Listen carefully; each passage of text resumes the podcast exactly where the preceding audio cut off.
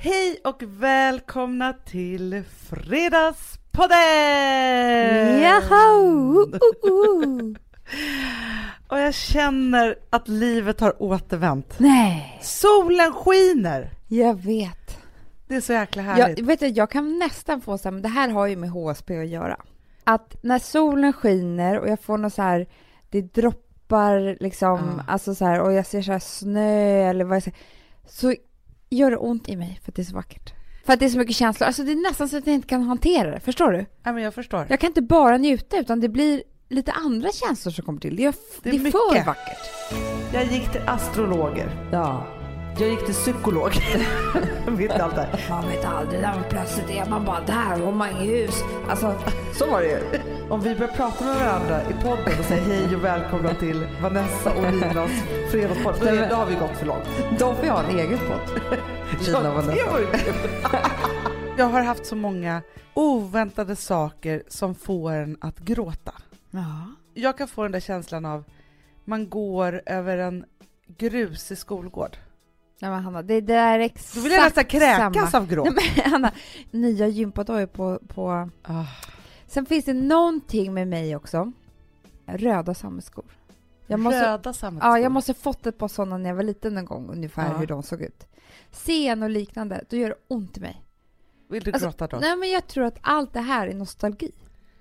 Jag tror inte att det är att du upplever hur härligt det är när du ser solen nu. Utan det kommer sånt massivt pådrag... Ja. Av minnen från alla dina trettionio vårar som gör att det svämmar över. Jag förstår, men för, för grejen är så här, det som fick mig att tänka på det här, det var att jag och Ville mm. var på mamma baby yoga. Mm. För oftast vet så här, när man livet tuffar på och vi ska på mamma baby yoga mm. det, alltså vet man håller på så här. Ja, och så kom vi in där och då är det liksom jag och så är det liksom säkert tolv andra mammor och deras bebisar. Uh-huh. Och alla de här bebisarna är typ så här lika gamla, så här, typ så här tre fyra månader. Uh-huh. Och så ska vi då sätta igång den här yogan. Och vi sitter där och jag har Ville framför mig. Och så mm. börjar då Jenny, som yogafröken heter, att prata. Mm. Och hon säger så här, slut dina ögon. Mm, du kan sluta ögonen nu. Jag gör det här med dig. Mm. Mm. Slut dina ögon och så andas du djupt in genom näsan och ut genom munnen. Och så gör du det igen. In genom näsan och ut genom munnen. Börja med att tänka på att du ska tacka dig själv. Tacka dig själv för att du är här idag. Och tacka din kropp för det underbara, fantastiska lilla liv som du har framför dig. Att den har gett dig det. Mm. Tacka för att du är en sån fin mamma. Jag kan börja gråta nu. Amanda, förstår du vad som hände med mig då? Alltså, jag blundade ju så här. Jag började gråta nu. Jag var så glad att de såg mig. Förstår du? Alltså, och så sa hon massa så. Jag kommer inte ordagrant ihåg exakt vad hon sa. Grejen, det var inga andra mammor som grät. Eller nej. Vad jag såg. Men jag var tvungen att bl- och kände hur tårarna rann här där jag blundade liksom så. Alltså jag hade kunnat släppa loss där och då. Oh. Och låta gråten komma och ta mig. Det hade För det var så härligt. Kunnat. Och det är så mysigt i den där miljön också. Varmt och avslappnande. Och jag blev också gråtfärdig i går kväll. Nej. Jo, alltså det är så konstigt. Men jag var ju också sen på yoga. Ja. Vi blev två yogis, du och jag, på senare tiden. Och då kör hon ju den grejen också, ja. Fast inte att jag ska tacka, alltså, eftersom det inte var babyyoga då. Men, och sen så också är det en avslappning på slutet. Ja. Som är typ det skönaste jag varit med om. Allting ska bli tungt och ligga. Men det är så här. Ja. Så, ja. Och igår då så låg jag med Charlie, skulle sova. Hon bara, mamma jag kan inte sova, jag kan inte sova när vi hade läst bok. Jag bara, okej, okay, men om du blundar. Och så började jag köra den här. Ja. Känn hur dina fötter blir tyngre och tyngre. Du vet sådär.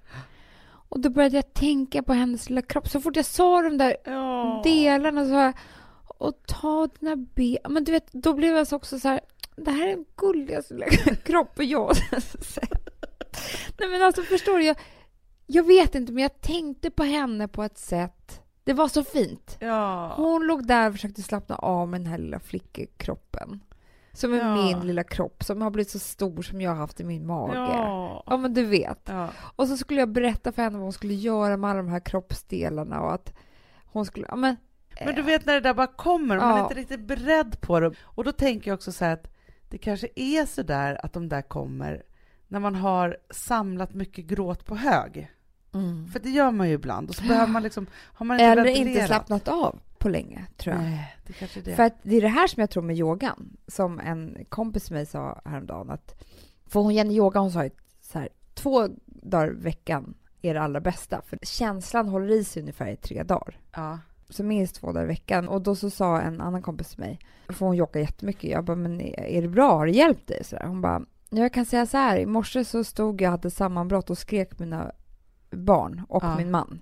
Och liksom tappade det mitt i rusningen när vi skulle. Ja, så och då har jag ofta. inte yogat på två veckor. Nej. Det skulle inte ha hänt mig om jag yogat. Nej. Jo. Så jag tror att det är med alla slags känslor. Att om man lär sig slappna av och återhämta sig som man kanske då gör då när man står sådär ja. och bara... Förstår du? Ja men verkligen, för jag tänker på ett annat tillfälle. Och det här var när jag var tjugo någonting. Jag minns det så himla väl för att jag och mamma hade mm. bestämt oss för att vi skulle gå på bio. Mm. Och vi skulle se en film som inte jag visste så himla mycket om. Och det var Pianot. Mm. Mm. Vi sätter oss där i biosalongen. Mm. Och så börjar, alltså förtexterna. Sen gråter jag. Från förtexterna till filmen är slut.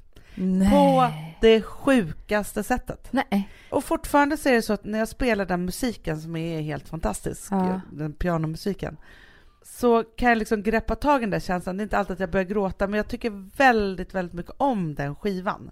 Alltså det var väl sinnesstämningen. För den historien är ja, men fast den är ju väldigt sorglig historia. Den är jättesorglig. Men också lite lycklig. Ja, ja, ja. Det är ju någonting där.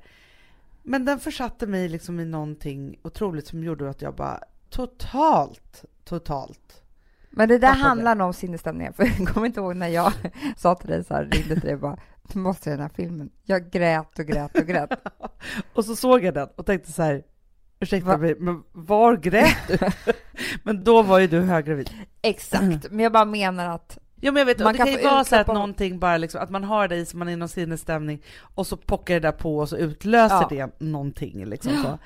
Men jag tänker att om jag liksom så här summa summarum av det här på något sätt så är det så att jag är väldigt svag för lite så här föräldraraktiga röster som säger att jag är bra. Ja. Det är som om man går till en terapeut och den säger så här, jag förstår att du är så ledsen för ja. det här var inte Nej, men, rättvist mot dig. Ja men det är också så här att man kämpar ju varje dag. Man är ju, någonstans är man ju ett barn inombords. Ja. Man har ju med sig alla sina åldrar hela tiden.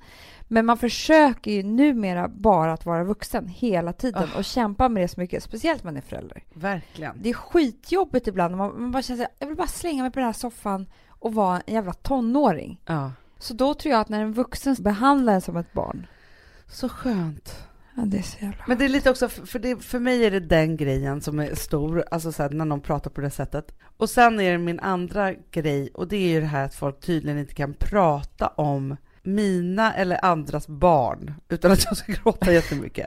Ja, men du är nybliven förälder, Hanna. Det där går nybliven i... Nybliven förälder? Det blev jag för elva år. Jo, nej men alltså du har fortfarande så amningshormoner och ja, sånt där. Ja, du tänker så. Man är så nära livet. Man, du har ju fått en bebis för fyra månader sedan. Ja, ja, ja, ja. Man är ju där typ ett halvår tycker jag. Ja. Alltså det där går ju i lite cykler. Jag kan ju bli sådär, Ville ligger på skötbordet och så pussar man honom på magen och så skrattar han och då gråter ja. jag. Alltså ja, men... det, det blir så här, för man är väldigt ja. man är ju väldigt du blir drabbad varje dag av hur fantastiskt det är att du har den här lilla bebisen. Ja, man är ju liv och alltså häromdagen tänkte jag jag tänkte så här, jag ska inte ha några fler bebisar. Ja. Titta på honom och tänkte bara så här, det är inte möjligt. Till. Det är inte möjligt att jag inte ska få en sån här. Samtidigt som jag njuter ju av honom ja. i stunden. Men du vet så här, man pendlar i det där, för att jag sa det till Gustav Hermdans, så sa jag att att ha en liten bebis hemma. Mm. Då blir hela livet tjugo procent roligare hela tiden. Mm. För det är som att ha en kattunge eller en hundvalp också. Alltså, ah. alla vaknar på morgonen gosa. Alltså, så, hela tiden så är det någonting som är extra roligt att komma hem. Alltså, sånt event allting. Ja, och det är så här när barnen möts och de. Men jag tycker det är mysigt bara när de ska transporteras hela familjen och den där lilla bebisen med. Annars är det jobbigt så här, hur gör vi nu? Och så ska om någon bär in och alltså man blir så här. Ja, men det är ju roligt att vakna och gå upp. Alltså förstår du, så här, det är, jag och tjejerna går ju upp på morgonen innan Ville har vaknat, alltså han är som sovare, då får jag ju hålla dem tills de får väcka mm, honom. Det är så mysigt. Och då väcker de honom och han är så glad och han tycker det är så mysigt och de pussar honom och håller på. Alltså, och sen så, så här, måste Rosa göra så ordning och gå till skolan. Tänker jag så här att hon har liksom med sig det där som en liten skatt. Att det är ändå Nej. roligt på morgonen. Ja, men de är ju för roliga.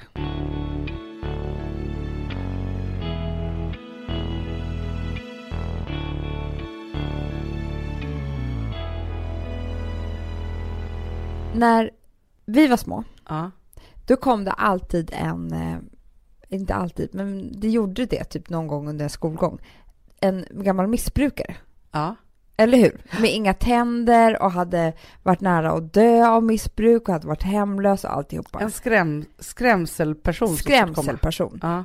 Vilket jag tyckte fungerade väldigt bra. Ja. För att man var livrädd. Ja, men det var ju att så här...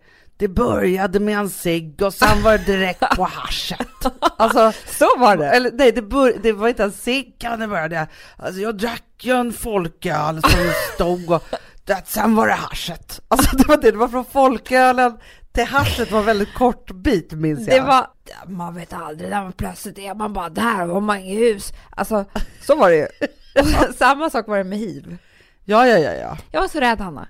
Jag var så rädd för knark och hiv och alltihopa. Vilket var väldigt bra, för då skulle man ju ha kondom. Man vågade inte ens ligga med dem. Men alltså... Nej. Nej, men alltså jag minns, Amanda, alltså när jag fick alltså hiv-chocken. Ja. Jag kanske var svart tjugo då, typ. Det var mm. väl då hiven härjade mm. som störst i liksom heterosexuella... Ja, när liksom, det... ja. Mm. För den hade ju härjat friskt liksom innan i andra kretsar liksom, så mm. funnits länge, men det var inte någonting som man hade pratat om. Nej. På det sättet. Men så kom det ju verkligen en drive. Det mm. var väl för att det ökade eller något. Jag ja, kan inte ja. hivens historia på det sättet. Och då var det så att jag och en kompis till mig som heter Micke Elmenbeck. Mm. Han var så mm. house D J och så här, journalist och så här. Jag vet, han är typ modemogul nu för det. Ja. Exakt. Vi hängde runt och vi hade så här roligt för vi frilansade tillsammans. Mm-hmm. Och det var inte så att vi jobbade med samma sak. Men vi satt ofta och skrev på samma ställe och så. Mysigt. Ja, det var så här mysigt. Vi höll på och så här, under en väldigt kort frilansperiod som jag hade på tre månader kanske. Men sen så var det då, han bara, men ska inte du följa med mig? Det är en förhandsvisning på en film som heter Kids. Ah. Jag bara, Gud, ja men det är klart så här. Vi går på typ så här förmiddagsbio på förhandsvisning, mm. så här pressvisning typ. Och ser denna Kids. Mm. Som är så fruktansvärt ångestladdad. Mm. Och man känner bara så här, det kommer aldrig bli stopp på hiven. Nej. Alltså det är bara, alltså den, Nej, alltså, den slutar ju med, det är en massa tonåringar och de knarkar och dricker och det är liksom så här, fast det är inte så att det är något, att de är någon low så här class. Alltså utan det är vanliga kids liksom så. Och sen så är det en kille där som man förstår, eller han, nu kan jag inte hela historien, men han får i alla fall ett positivt hivbesked. Ja. Och han kanske inte vet om det. Jag kommer inte ihåg riktigt hur det var, men det slutar i alla fall med att en av de här tjejerna blir så himla full.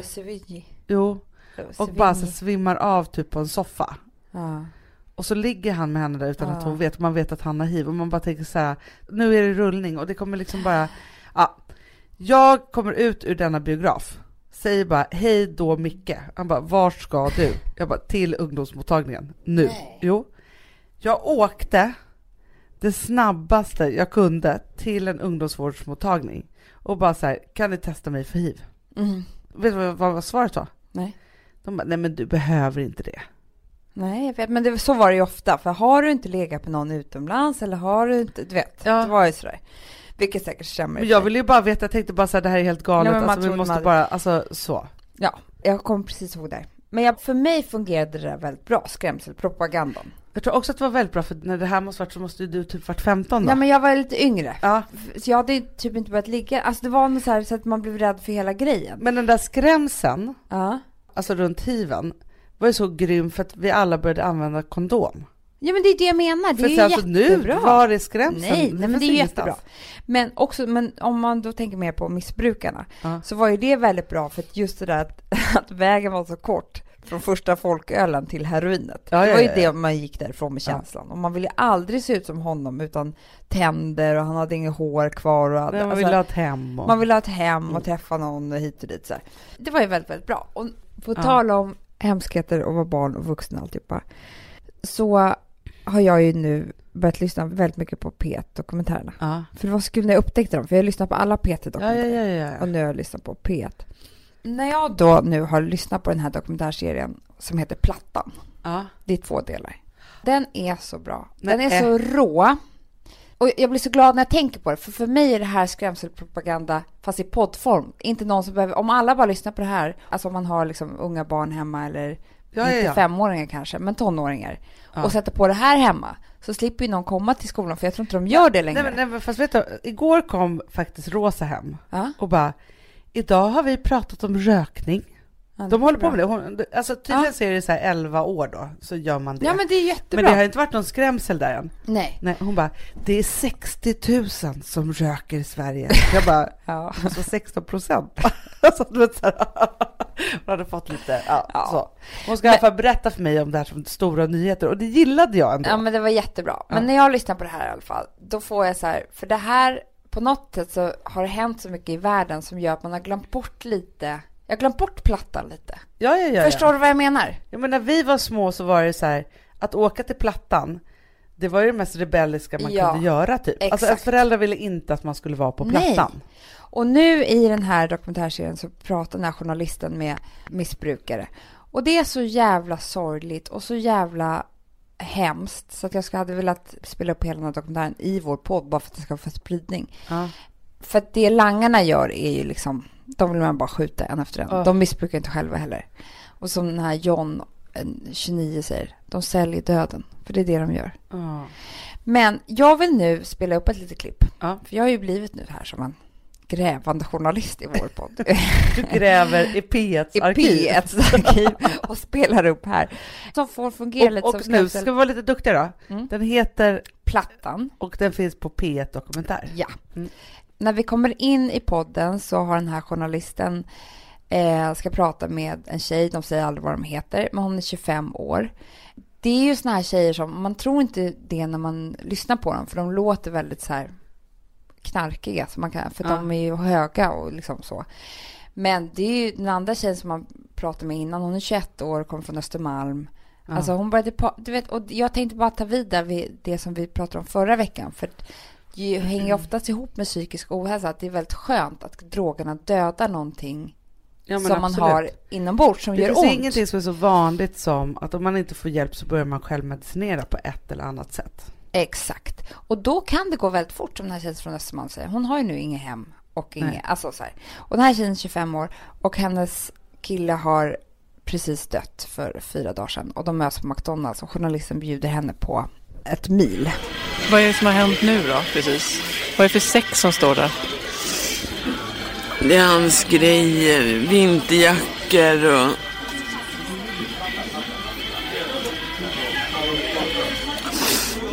saker jag inte kan släppa taget om. Hur dog han? Överdoser. Vi vet inte riktigt än. Men jag smittade honom. noll sju femtiofyra. Ja. Gjorde Ljung. Lung- och hjärträddning. Men det var för sent.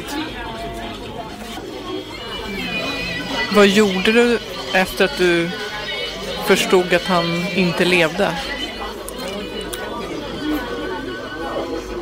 La en filt över honom och kräp ihop brevan.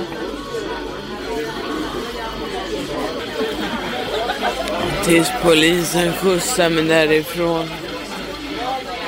Jag tyckte det luktade död i hela lägenheten fast inte gjorde det.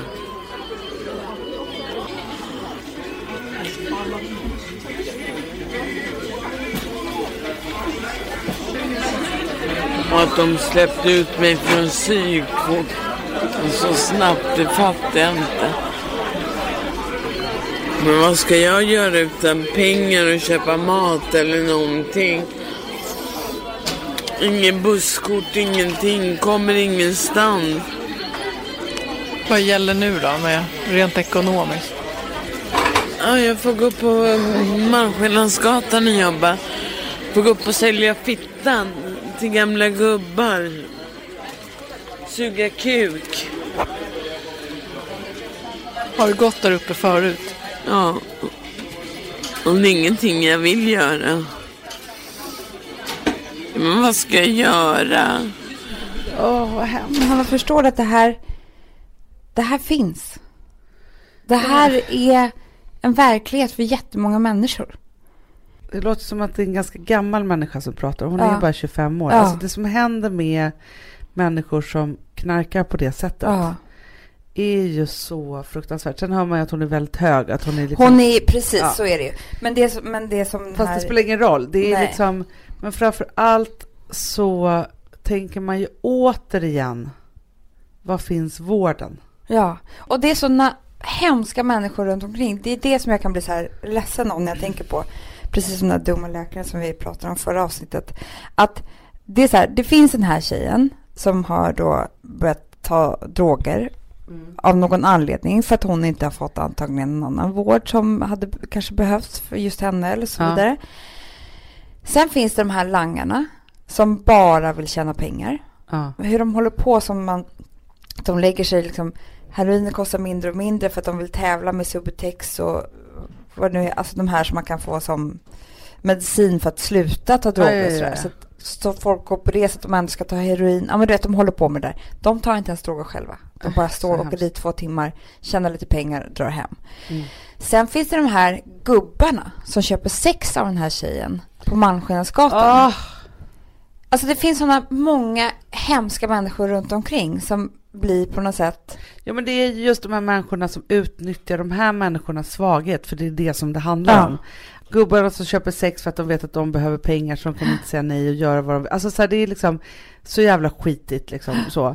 Och sen så langarna då som bara ska tjäna pengar och, liksom, alltså så här, det handlar ju bara om att utnyttja svaga människor. Och ja. det är fruktansvärt. Och vi behöver inte stanna längre vid det här egentligen. Jag ville bara göra precis som man gör i skolorna ja. För att det här talade för sig själv. Verkligen. Ta inga droger. Sök vård istället. Om ni, om ni har någonting som gör ont inom er, så låt inte drogerna eller alkoholen eh, försöka vårda det, utan sök riktig vård. Det finns vård. Eh, vi ska försöka ge oss på att göra det tydligare vad vården finns och vart man ska vända sig. Det var ingen som hörde av sig till oss förra avsnittet. Vilket jag kan känna Nej, inga, så här... Alltså, jo, ni ja, ni gjorde det och det var ju fantastiskt. Och vi har fått ännu mer belägg på att det här är ett skriande problem. De mejlen som vi har läst efter det här av er som faktiskt mår så här just nu. Man bara känner att man, vi måste göra ännu mer. Men håll med om att det känns det fel. Att inte en enda människa, när vi erbjöd vår hjälp och våra mm. kanaler och alltihopa, hörde av sig till oss som alltså, arbetar inom vården eller i politiken eller... Nej men verkligen, eller framförallt så är det ju så att ni som arbetar inom vården, ni gör ett fantastiskt jobb att ni är där, ni som inte är som den här läkaren då, men ni som är där, alltså det är ju fantastiskt att ni finns där. Men för att vi ska få liksom ordning på det här så behöver ju vi hjälp att se till att det finns vägledning vart man ska vända sig om mm. man lider av psykisk mm. ohälsa. Och då behöver vi politiker, landstinget, kommunerna, mm. alltså det är er vi räcker ut handen till här nu. Mm. Så är det. Det är ingen som hör av sig. Nej. Men gör det nu. Eller tipsa någon. Eller oh, vad som helst. Jag blir så trött.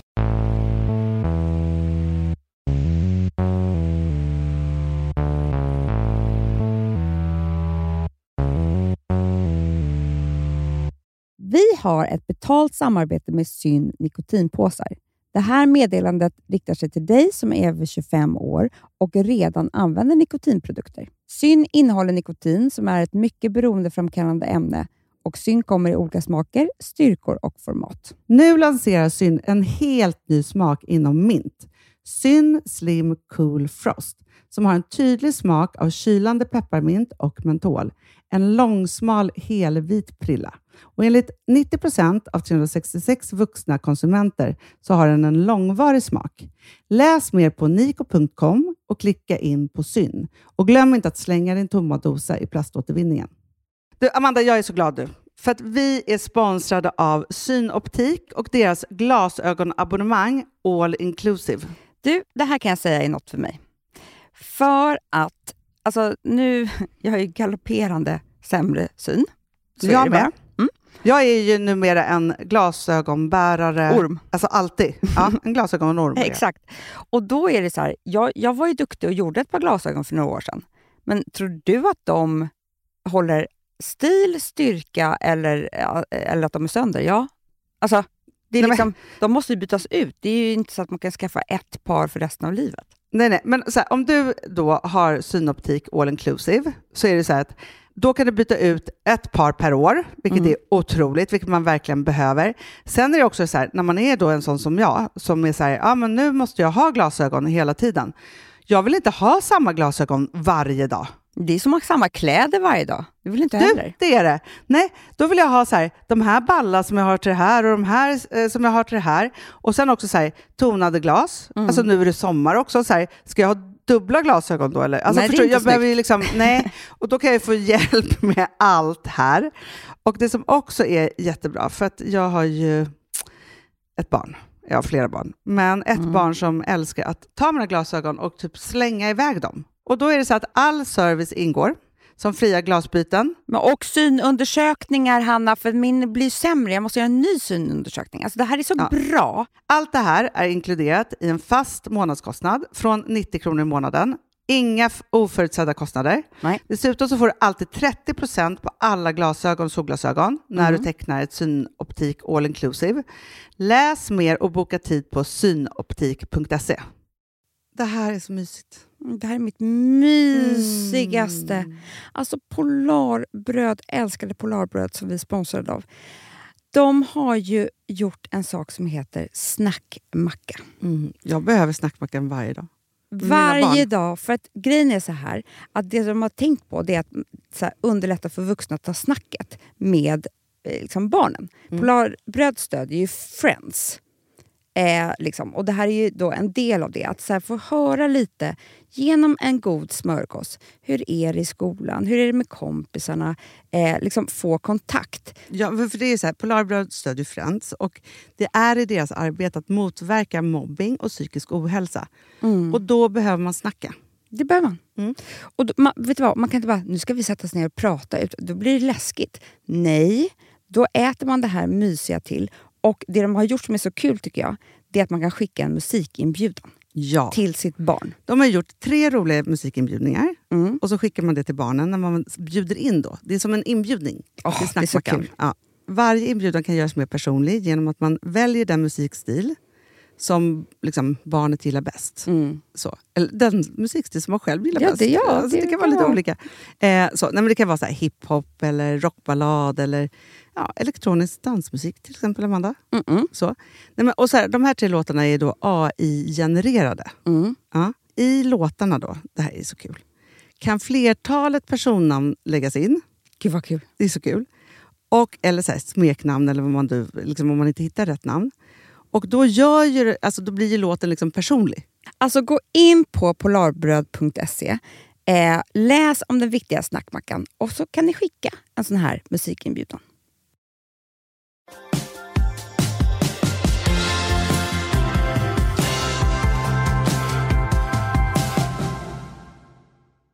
Alltså när jag var tjugo då, eller jag ska säga från tjugo, mm. jag var ju besatt av framtiden. Ja, besatt det var det, av framtiden. Med det menar jag då att det var så här, det kändes som att varje morgon när jag vaknade kunde inte jag vänta en sekund på att tiden skulle gå för att jag ville veta vad som skulle hända mig i livet. Och jag vet inte om det bara är jag eller om det är fler eller liksom om det är en ålder eller om det är liksom så här, och där det var så här, jag kunde liksom inte stå ut med tanken på att jag inte skulle veta nu allt roligt eller tråkigt jag skulle få vara med om. Nej. Mest roligt tänker jag. Ja. Alltså jag var besatt av att få veta hur det skulle gå i mitt kärleksliv. Ja, exempel. Det var det. Mm. Vilket gjorde att så här, jag har alltid gjort allting väldigt snabbt. Mm. Och lite hetsigt mm. liksom mm. så. Men framför allt då så försökte jag ta till olika medel. Och det var att försöka kontrollera framtiden. Så. Och det kanske är mitt kontrollbehov som gjorde mig så här. Ja, ja. Ja, så kan det vara. Men alltså... fanns det en spåtant ah, ja. av något slag så var jag tvungen att gå dit. Ah. Alltså jag var så besatt att jag själv spådde i tarotkort. Ah. Och grejen är så här, jag älskar det andliga. Så att det, är liksom, det här är inget skitsnack om det andliga. Det är bara det att när man är besatt och man verkligen söker och man går till väldigt många utan att liksom ha landat, då råkar man ju på en och annan knasig också. Jag gick till astrologer. Ja. Jag gick till psykolog. Inte allt det. Nej, men det var tarotkort och runstenar och läsa i döden och inte i döden och i framtiden och i, alltså så här, någon hade kunnat lura mig precis var som helst. Ja. Så.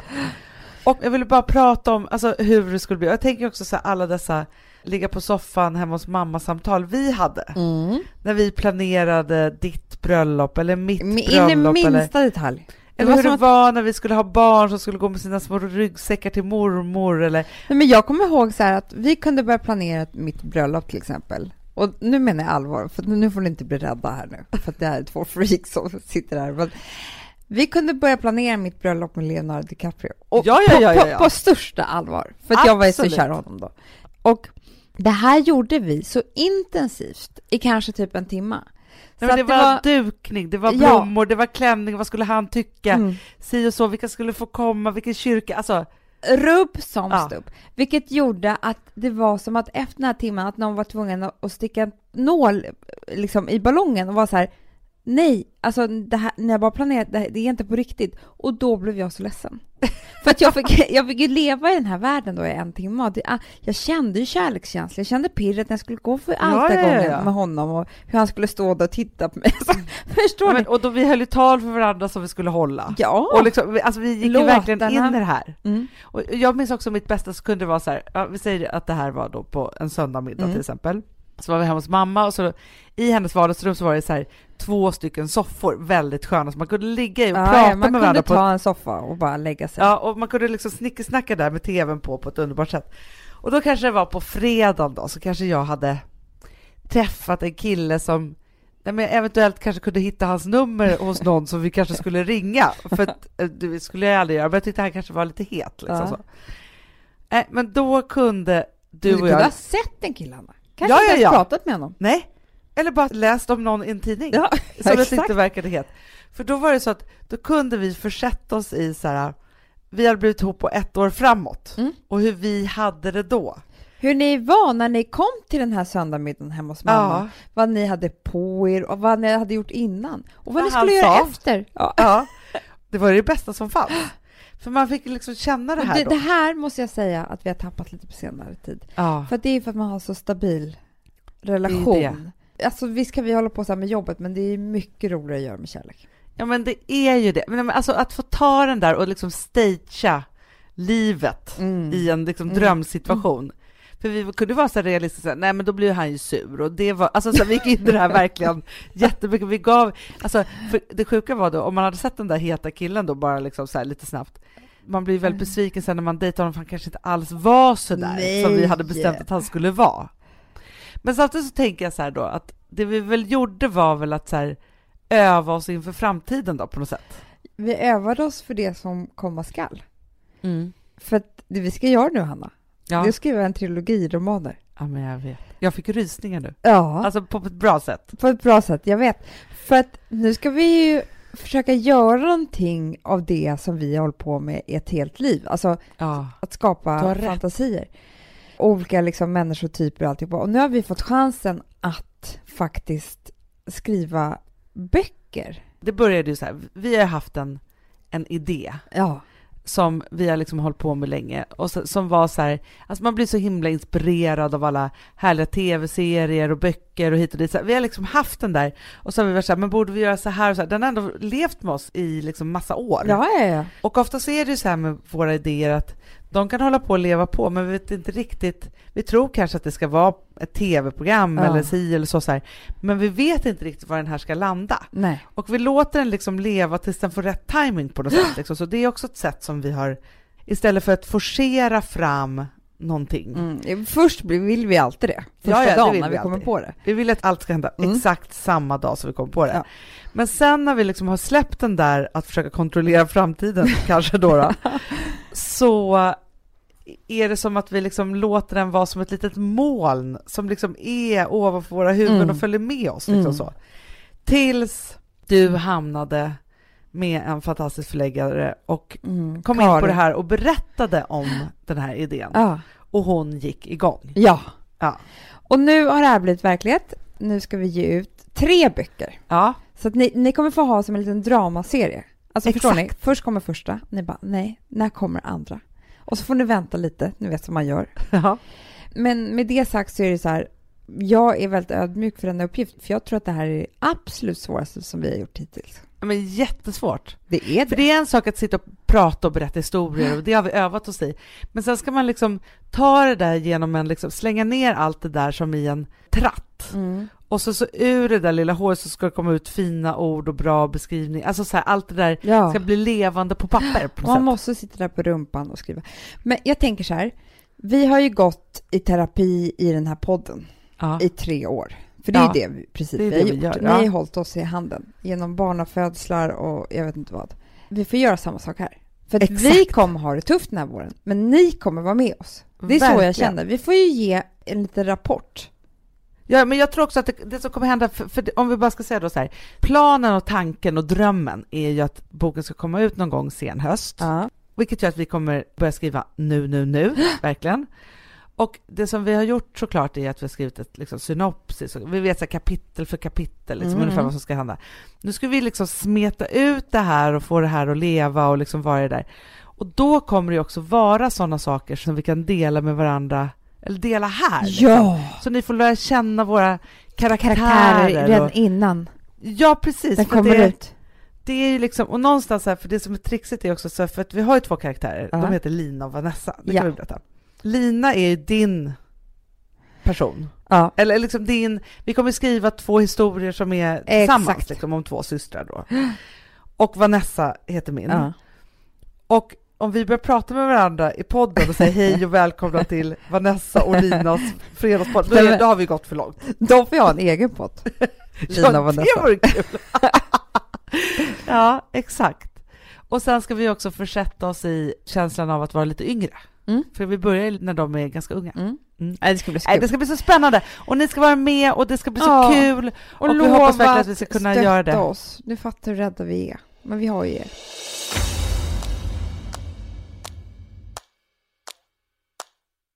Madonna. Ja. Har, följer henne på Instagram? Nej, men jag har avföljt. Ja, jag också. Jag orkar inte. Men det kom ju ganska nyligen ut en tidning, den här intervju. Ja. Så här cool tidning där hon är på framsidan och där det är liksom massa bilder på insidan också. In tur, i tidningen. Tur, tur, tur. Den var inte helt tom. Nej. Bra eh, tänkt av dem. Ja. Bra tänkt. Där det är, alltså det är så här utvik med henne i princip. Mm. Ja, det är utvik. Hon visar tuttarna. Det är olika liksom ställningar med... Sexställningar? Nej, men jag, jag, jag tog faktiskt fram så att du skulle få se lite grann. Så vi, du vet vad jag pratar om här. Ja. Men det här är inte den riktiga bilden. För att på den riktiga bilden då är hela hennes bröst ute där. Oj, du ser. Ja. Hon ska se så här kåt ut och ligga på en säng och spreta med ben. Om du ser så här. Ja. Vet du vad jag kan känna? Nej. För det här är en typ som jag vill tala om. Jag älskar Madonna och allting hon har gjort och sådär. Men jag kan bli trött på tjejer och kvinnor som aldrig kan släppa det sexuella. Som hela tiden ska vara sexiga. Och det är det viktiga. Ja, för det känns ju som hon har fastnat i sin identitet här någonstans. Ja. För någonstans så var det så här, när, på liksom sent åttiotal, början nittiotal där. Mm. När hon var så här, like a virgin och hit och dit. Ja, men... och, och det var bondage. Och liksom, alltså hon nosade på det där. Då var ju hon... lite rebell, ja. Hon gick över gränser. Det var det inte var så många som hade visat bröst eller, var, ja. eller muttis på det sättet. Nej, så hon gjorde böcker och det var så här. Och framförallt det som var väl nytt var väl att hon har hela tiden gjort det som någon sån här makt över männen. Mm. Så. Mm. Så att det var ju verkligen så här, det fanns en feministisk tanke i det som var jättebra och det var liksom, ja, ja det fanns massa saker i det där. Och hon chockade hela världen om och om och om igen. Ja. Men alltså tjugo femton är ju inte det här så chockande. Det är varken chockande eller speciellt feministiskt. För det är så här, vi har ju sett tusen muttisar och tuttisar och alltihopa. Ja. Och det här med att också se lite kåt ut. Jag tror att det är det jag stör mig på lite grann också. Ska jag säga vad jag känner då? Jag känner mm. så här, dels så är det ju det här med att hon har fastnat i sin identitet. Mm. Det där som hon hade, som, som var bra. Ja. Men som man kände så här, släpp det nu. Men nummer två så kan jag känna att som tjej, inte som då, om vi tar bort Madonna här nu. Ja. Så har man alltid haft någon sån tjej i umgänget eller hit och dit eller så här, ibland som man har varit på någon fest eller så, som ska vara den sexiga, ja, och som förstår. Helt in ska anspela på sex, vilket gör att då blir alla andra tjejer runt omkring, då blir man ju beige, alltså förstår du, hon tävlar med helt andra medel här. Exakt. Att hon har så här kåt blick och mm. ska alltid åma sig på något sätt eller så när man sitter och pratar med någon, alltså, nej, men, du förstår du vad jag menar, ja, Hanna? Jag förstår. Om man tittar på Madonna och om man pratar då om de här tjejerna, ja. Någonstans så känns det som att de inte har uppdaterat kåtheta.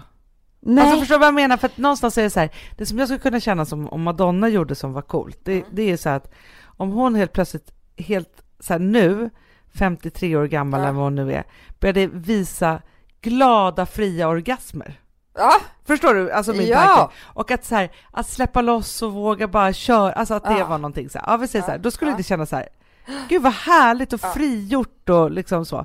Och så tänker man då på så här, de här tjejerna som då liksom, för det, man är ju en period i livet någonstans där man typ upptäcker sin sexualitet ja. Då, och makten med ja. Det och vad man faktiskt kan få, och jag tror att det går ju alla igenom ja. Liksom så. Sen måste man ju uppdatera den där sexiga. Nej, men jag, jag menar så här, att anspela på sex, det är enkelt och det är väldigt starkt. Ja. För att vi alla människor har det här som något, det hör ju inte till vår andra hjärnhalva som är tänkande, utan det här är ju liksom en kraft som kommer från muttis och snoppis. Exakt. Som gör att man liksom, man spelar ju med andra människor på en annan nivå. Ja. Förstår du? Ja, ja, ja, ja. Du ser frågan ut hela tiden. Nej, nej, nej. nej. nej jag bara tänker samtidigt, ja, ja. Det är ett nytt ämne för mig. Och jag bara tänker så här, vart är vi i det här nu? Ja, nej, men jag bara menar då så här att ska man göra den grejen så ja. Konkurrerar man med alla andra människor av då samma kön om man är heterosexuell. Ja. Hela tiden. Precis. Det är det jag menar lite. Ja. Och det finns män som gör det också. Absolut. Så spela på sex och spela mm. på liksom äh, att det alltid ska vara så här, någon slags kåthet i, i allting man gör. Då spelar han ju också ut de andra killarna som ja. För det blir starkast. Ja, men för det är ju så här, alltså, det kan ju vara så att man sitter på ett möte och så känner man att en har en sån kraft. Exakt. Det blir en helt annan sittning kan man säga. Alltså ja. Det blir liksom så här, det, det blir någonting och det blir lite så här. Ja, men för att jag satt nämligen, jag var nämligen på en fest. Och då var det en tjej som var precis så här, som hon hade någon så här urring, alltså bröstvårtorna typ syndes. Eh, och hon höll på med sina läppar på speciellt, alltså hon höll på att sexa sig. Aha. Hon körde sin grej, vi pratade normalt, men hennes grej vann hela tiden. Aha. Nej, jag men förstår, förstår ja, men jag förstår, ja, men jag förstår precis vad du menar. Alltså det slår ju högre än slår en sån slags miljö. Ja. Att hon höll på så här och skulle prata om sex på ett speciellt sätt. Ja, men var så där fri och fräs. Ja, fri och fräs. Knulleriet. Och hon är så kåt att hon måste knulla flera gånger om dagen för att annars så... Ja, men du vet. Ja, men jag förstår. Och som också gör så man bara... Och det blir jaha, skit här sitter jag. Jobbigt för, för en själv och de andra tjejerna som sitter bredvid och bara... Nej, men så där är inte jag riktigt. Men du vet... Eller ska man börja så här tävla med henne och spela på samma nivå? Eller ska man ja, liksom... men jag förstår precis. Och för mig blev det nu lite Madonna. Kan inte du lägga ner den där kåta blicken för en gångs skull och göra liksom något fantastiskt omslag på något annat vis istället? Det behöver och in... härlig, glad orgasm. Nej, men det behöver inte vara din identitet. Nej, men det är också det här att när man liksom trasslar in sig i att sex är ens identitet. Alltså jag kan känna igen mig lite i det där så här, att jag när jag var yngre alltid var så här, den som skulle komma med den knasiga historien. Antingen ja. Så här, jag hade gjort bort mig eller något sexigt ja. Eller något liksom så här, men var så här slagfärd och berätta liksom den tuffaste historien typ ja. Så här. Tills jag kom på så att jag behöver inte det. Nej, utan jag är jag och jag liksom räcker ändå ja. Liksom. Men jag var länge det och det är också så här, för det kan man säga så här, baksidan av det är också att man skrämmer ju bort lite folk också som man mm, kanske annars skulle liksom haft i sitt liv. Visst, det är alltid roligt och det är så här, det kan ju vara jätteunderhållande med någon som är så där. Mm. Men det kan också bli så himla fel. Och sen så också om man bara är så, så tror jag att man gör sig själv en otjänst. Det tror jag också. Och speciellt i systerskapet. Speciellt Madonna. Nej, men speciellt i systerskapet. Jag ser inte Madonna som en tjej som har jättemånga underbara, härliga tjejkompisar som står vid en sida jämt. Nej. Nu vet inte jag. jag vill inte Nej. säga så. Nej. Men det känns som att det skulle kunna vara så att det inte är så. Nej, men det känns ju som att hon sitter med sina så här smarta manskreatörer och kommer på att hon ska göra olika bondage-grejer. Ja. Lite så känns det. Ja. För det kan ju bli lite fattigt. Det blir lite ensamt. Ändan, liksom, mm. så. Och också så tänker jag också så här, för att visst, man kan ju så här gå in i en relation och vara så här. För, för det har jag också tänkt på så här, när en relation blir för mycket sexet. Ja. Får jag bara fråga en sak? För att om en tjej ska sitta och prata med dig och Gustav om hur fruktansvärt kåt hon är. Det blir jättekonstigt. Ja, men det är ju en sån här situation. Men det är bara hennes personlighet. Det är så hon är. Hon måste liksom... Ja, men så att det här skedde liksom när du och Alex var tillsammans på en fest och det var en person Exakt. som skulle göra det här. Jo, men det var ju det som hände. Och liksom någon annan tjej och hennes kille. Och så kommer en sån här tjej och ska liksom göra den här grejen och berätta hur kåt hon är och hur hon gillar att ha sex och sådär. Det blir faktiskt ganska hemskt. Det blir väldigt speciellt. Ja, och det är såklart att det är samma sak. Men en kille skulle komma och göra det. Nej, men du vet, men vet, det blir... vet du, jag tror nästan inte att killar skulle göra det i ett sällskap med tjejer och killar. Men Nej. att tjejer gör det ja. på ett annat sätt. Jag vet inte, men du känner igen situationen. Ja, ja, ja. ja, ja. För att det blir också så här... Jaha, vi kanske borde, eller hur är det där? Eller hur, alltså, det är mycket saker och ting som man gör intrång på. Man kan också bli lite orolig, så här, nu kanske han blir supersugen på henne. Nej, då. Så, det är istället sådana saker. Liksom så här, bjuder upp till det. För det där vet man ju också, om man då skulle råka vara ihop med en skitstövel som går igång på det där. Ja. Nej, men det är tio minuter så de knullar på toaletten. Ja, men förstår det. Och det är fruktansvärt. Visst, då kanske man ska vara glad och slippa vara ihop med den där. Men tills man har hamnat där ja. så är inte det så himla kul. Nej, och hur, hur reagerade folket vid bordet då? Lite obekväma, men samtidigt när det är alkohol inbland så, så blev det ändå lite spännande liksom, sitta och lyssna på hennes olika... Ja, man kan ju förlora sig ja, i det där. Ja, såklart. Fast ändå lite så här med en dålig eftersmak. Men man är ju typ så att till sin kille man bara, gick du igång nu eller? Exakt. Eller tyckte du att hon... Vill du att jag ska vara lite mer som hon? Nej, men framförallt så känner man sig själv ganska tråkig. Ja. Det är ju det som händer. Att man sitter där och har klätt sig fin och klänning som inte alls är så där raffig som hennes. Så här, utan B. Ja, men du vet. Liksom. Ja, men jag förstår precis. Och inte alls och grejen på det benet. Man kanske har en bra dag då, och så sitter man där så kan man ändå liksom hävda sig lite mot det och tuffa sig lite. Man har haft en dålig dag ja. man gick ut och var så här, inte alls så nöjd. Nej. Men då kan det ju vara vägen till katastrof. Alltså rent känslomässigt. Ja, det var inte kul. Ja, fastna inte i sexidentiteten. Jag tror inte att det gör något gott.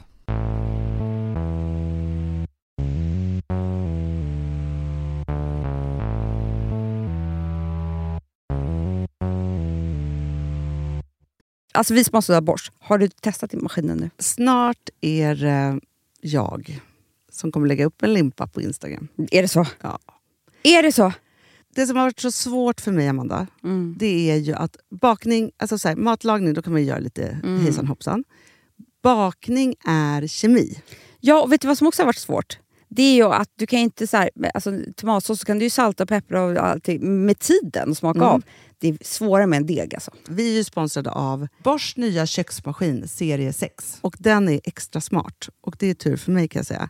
För att det är så här att först så liksom man väger sina ingredienser direkt i bunken. Ja, och det här läste jag om. För det var något recept jag skulle göra. Det var så här, ta inte med decilitermått eller så. För att det blir inte samma. För då trycker man, t- det, är inte, det är inte samma vikt. Nej, men alltså det kan det, bli liksom det kan en hel deciliter fel hit och ja. dit. Alltså, så. Ja. Men då gör man ju det så här. Det är ett geni av... ovanpå maskinen. Ah. Så mysigt, man känns så duktig. Sen finns det ju en integrerad timer. Oh. Och då är det också så här, alltså för, förstår du, för det här är så här, alltså de som bakar mycket är väl så här, ja, man har en hushållsvåg. Jag har aldrig haft det än. Nej, men också Hanna, det här som jag, jag har alltid tyckt att det är så svårt typ att vispa äggvita. Jättesvårt. Det är för svårt. Men ja. det behöver inte jag kunna, för det kan min serie sex köksmaskin från Bosch. Ja, nej men alltså den är underbar. Hörrni, det är ju också så här att, för det här är ju eh, en jättebra investering. Men just också eftersom det är en investering och man vill verkligen att det ska funka så är det så bra för man kan prova hundra dagar hemma med mm. fri returrätt. Mm. Så. Alltså för att Bosch, de är ju så säkra på att du blir nöjd. Så de ja. kan erbjuda det. Och jag tycker verkligen Eh, alltså nu när ni ska möta våren, in och läs mer på Bosch köksmaskin serie sex och köp den hos Power. Det kommer bli en, en underbar sommar. Vi är sponsrade av Kids Brand Store. Ja, och om inte du visste det så fokuserar de på kläder för äldre barn och tonåringar. Och det tycker jag är roligt. Kids Brand Stores vision, Amanda, är every teens first choice in fashion. De har till exempel Gant. Mm. Och jag, jag måste säga så här, det, det är mitt go-to-märke när det kommer till mina barn i en viss ålder. Alltså just när de är i den här åldern. För det är verkligen så här, de har alltid så himla bra kläder till alla tillfällen. Till alla tillfällen. Det är bra kvalitet. Det är sköna kläder. Det älskar man ju. Mm. Och det är så här, nej men då, när man har ett så här, ja, men en fin liksom Gant t-shirt eller hoodie. Du behöver inte tusen. Du behöver bara liksom de där få. För de, du tar hand om dem. Och de liksom håller och de är snygga jämt. För att nämna lite andra märken också så har de ju då Ralph Lauren till exempel. De har Sail Racing och massor av annat fint. För jag tipsar också, för så här, nu när det blir vår, då är det ju också så att man, alltså ens barn har ju, eh, och tonåringar har ju skolavslutningar och de har, alltså det är olika så här, ja men du vet, man ska gå på någon student och man ska si och man ska så. Och så har de ju Gant. Så fint utbud av linnekläder. För alla de här tillfällena. Det är ju så att en snygg linnebyxa är ju så himla bra plagg. Eftersom det dels kan bli en uppklädd look. Eller bara lite mer casual. Beroende på vad man stylar med. Men är det inte också väldigt bra? Jag menar, det är ju också många barn som fyller år på våren. Alltså att det, det här är också de bästa presenterna. För det kan liksom inte gå fel med ett Gant-plagg från Kids Brand Store. Det är liksom... Kids Brand Store, de har, eftersom de har handplockats från alla kollektioner och har liksom så otroligt bra märken och sådär, så är det liksom nästan som att man kan gå in och shoppa med sitt barn eh, mm. på nätet, och det är en mysig stund att så här, önska, ja. Skriva önskelista och vårgarderob och eh, ja, investera Jättebra. I kvalitet och färre plagg än att köpa massvis. Hörrni, besök kids brand store punkt se. Av dig och mig så kanske jag som är gladast över att vi sponsrar Pima Dog. Ja, alltså jag är glad för din skull. Eller för Fonsis skull. Ja, alltså jag tänker så här att Fons är gladast. Ja, Fons är gladast. Ja. Det är ju faktiskt en grej med, med alltså en hund. De blir så glada när de får gå ut och kissa och bajsa eller äta. Mm. Det är ju deras två glädjestunder. Ja, gud ja. ja. Och när man inte ger dem liksom god mat... Eller du vet, mat så att de antingen inte kan bajsa också. Deras Nej, andra det, glädje. Ja. Du vet, då, då tar man bort femtio procent av mm. deras lycka. Prima Dog, de vill ju att alla hundar ska få leva ett långt och aktivt och glädjefullt liv. Och det är ju maten en stor del av. Mm. Så, så de har ju liksom skapat produkter som är snälla för magen. Mm. Så att din hund ska må bra. Fons har jättekänslig mage. Ja, och Extra du som är, det är också så här... Om Fonsis mage mår bra, mm. då är du också glad som hundägare. Mm, för de har också spannmålsfria alternativ. Mm. Gud, det ska jag testa. För det är för extra känslig mage. Mm. Taste of Nordic Happiness. Alltså, det är ju deras line. Ja, men det är så fint. Deras eh, hundmat innehåller alltid mycket kött. Mm, mm. Och alltid fritt dem. Från vete. Ja. Jag skulle vilja ha samma diet. Ja, ja, men vi kanske kan äta. Det kanske är lika gott för oss. ja. Alltså, de brukar, Prima Dogs produkter finns ju oftast i, i din lokala matbutik. Mm. Men ni kan också hitta återförsäljare online. Så att ni går in på prima dog punkt se så hittar ni allting där för er lilla vovsi. Så bra.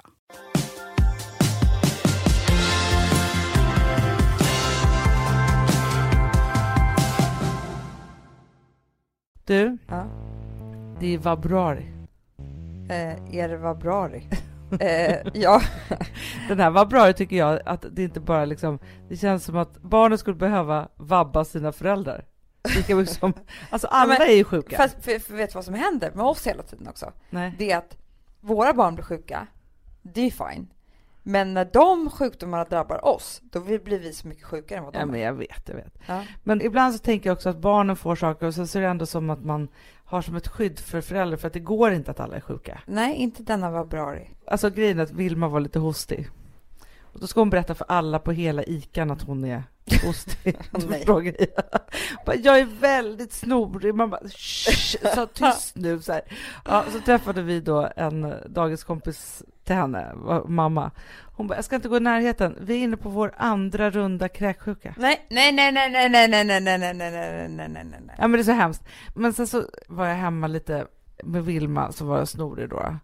Men det är ganska mysigt också när de inte är jättesjuka. Ja, då men ändå lite... Alltså det som är mysigt om man har fler barn Det är om ett barn hemma. Ah. Det kommer jag ihåg när man var liten att det var en mysig stund. Det var din bästa liksom. stund. Ja, det var ju min bästa stund. Då kan man också göra så här, nu, nu får du titta på film liksom längre ah. du vill. Man gör extra gott ah. och gosigt. Och säg och så. inte det här till din syster när du får äta chokladboll när ah. du tittar på filmen. Och... Men du vet vad jag hittade? Nej. Bobomatic, apropå film. Va? För man kan ju bli lite så att de inte ska titta på film hela dagarna. Nej, jag vet, jag vet, jag vet. Mm. Och det är massa YouTube-klipp. Mm-hmm. Som liksom på YouTube? Ut, ja, som är utvalda till barnen, men också säger till så här, nu är det dags att göra något annat. Alltså, vadå? Nej, men om du känner så här, du behöver skriva några mejl. Ja. Du behöver den där kvarten. Ja. Den behöver man ju hela tiden. Den där kvarten, ja. Ja, nej, men, och då sätter du liksom en timer mm. på femton minuter. Och så är den liksom... Nej, men nu skämtar du. Nej, just, nej, nej, nej, jag skämtar inte. Förstår, och då vet att ditt barn är underhållet i femton minuter. Och sen är det dags att göra någonting annat. Tycker jag att det är fair för båda parter. För då kan man också säga så här. Älskling, vet du sak? Mamma behöver femton minuter till mejl här. Mamma behöver gå och shoppa lite grann. Mamma behöver... minuter. Mamma behöver vobba. Ja. Mamma vabbar inte. Hon jobbar inte. Hon Nej, vobbar. Jag ja. vobbar. Och då så är det några mejl som måste skrivas. Och då kan man komma överens. femton minuter, sen gör vi något roligt. Sätter timing på det. Och då är det timing för både mamman och barnet. Eller pappan och barnet. Tänker jag. Inte det bra? Du, jag, ty- jag vill använda det här när man inte är sjuk också. Ja, ja, ja. Alltså ja. Förstår du? Ja. För det är ändå grejer man behöver göra. Jobba eller så när man kommer hem. Precis. Okej, okay, nu tar jag en kvart. Då får ni titta på det här. Ja. Och, och så kan ingen dra över. Ingen det är också det här. Över. Alltså, jag har ju börjat med, med Vilma kör mycket så här. Då räknar jag till tre. Ja. Sen vad som ska jag då med tre? Det vet vi inte. Liksom så. Men alltså, det funkar så bra med barn också, tidsgrejen. Ja, vi har att man redan har bestämt att då ska vi stänga av. Eller då ska mamma stänga av datorn. Eller då ska vi göra någonting tillsammans. Så att man hela tiden liksom jobbar med de där liksom perioderna, kan man säga. Så ja. Det är jag väldigt glad över att jag har hittat i detta vabbrari. Vabbrari, som vi kallar det för. Du har räddat min februari. Eller hur? Mm. Och mars. Och, och april. Hela året. Nej, men alltihopa. Ja. Hörrni, darlings, det är fredag och vi nosar på våren, tycker jag. Uh-huh. Faktiskt. Ja, ett ja. ras och rosé på det här. Oj, oj, oj, oj. Nej, men det är så det börjar kännas nu i magen. Jag tycker vi ska nosa lite. ja, ja, ja, ja. Lätta på korken och nosa ja, lite ja, rosé. Det är bara att göra. Ja. Det kan man ju bara få gråtkänslor. Det ska man verkligen få gråtkänslor. Hörrni, ha en underbar helg. Vår. Vår. Vi hörs snart igen. Puss och kram. Puss.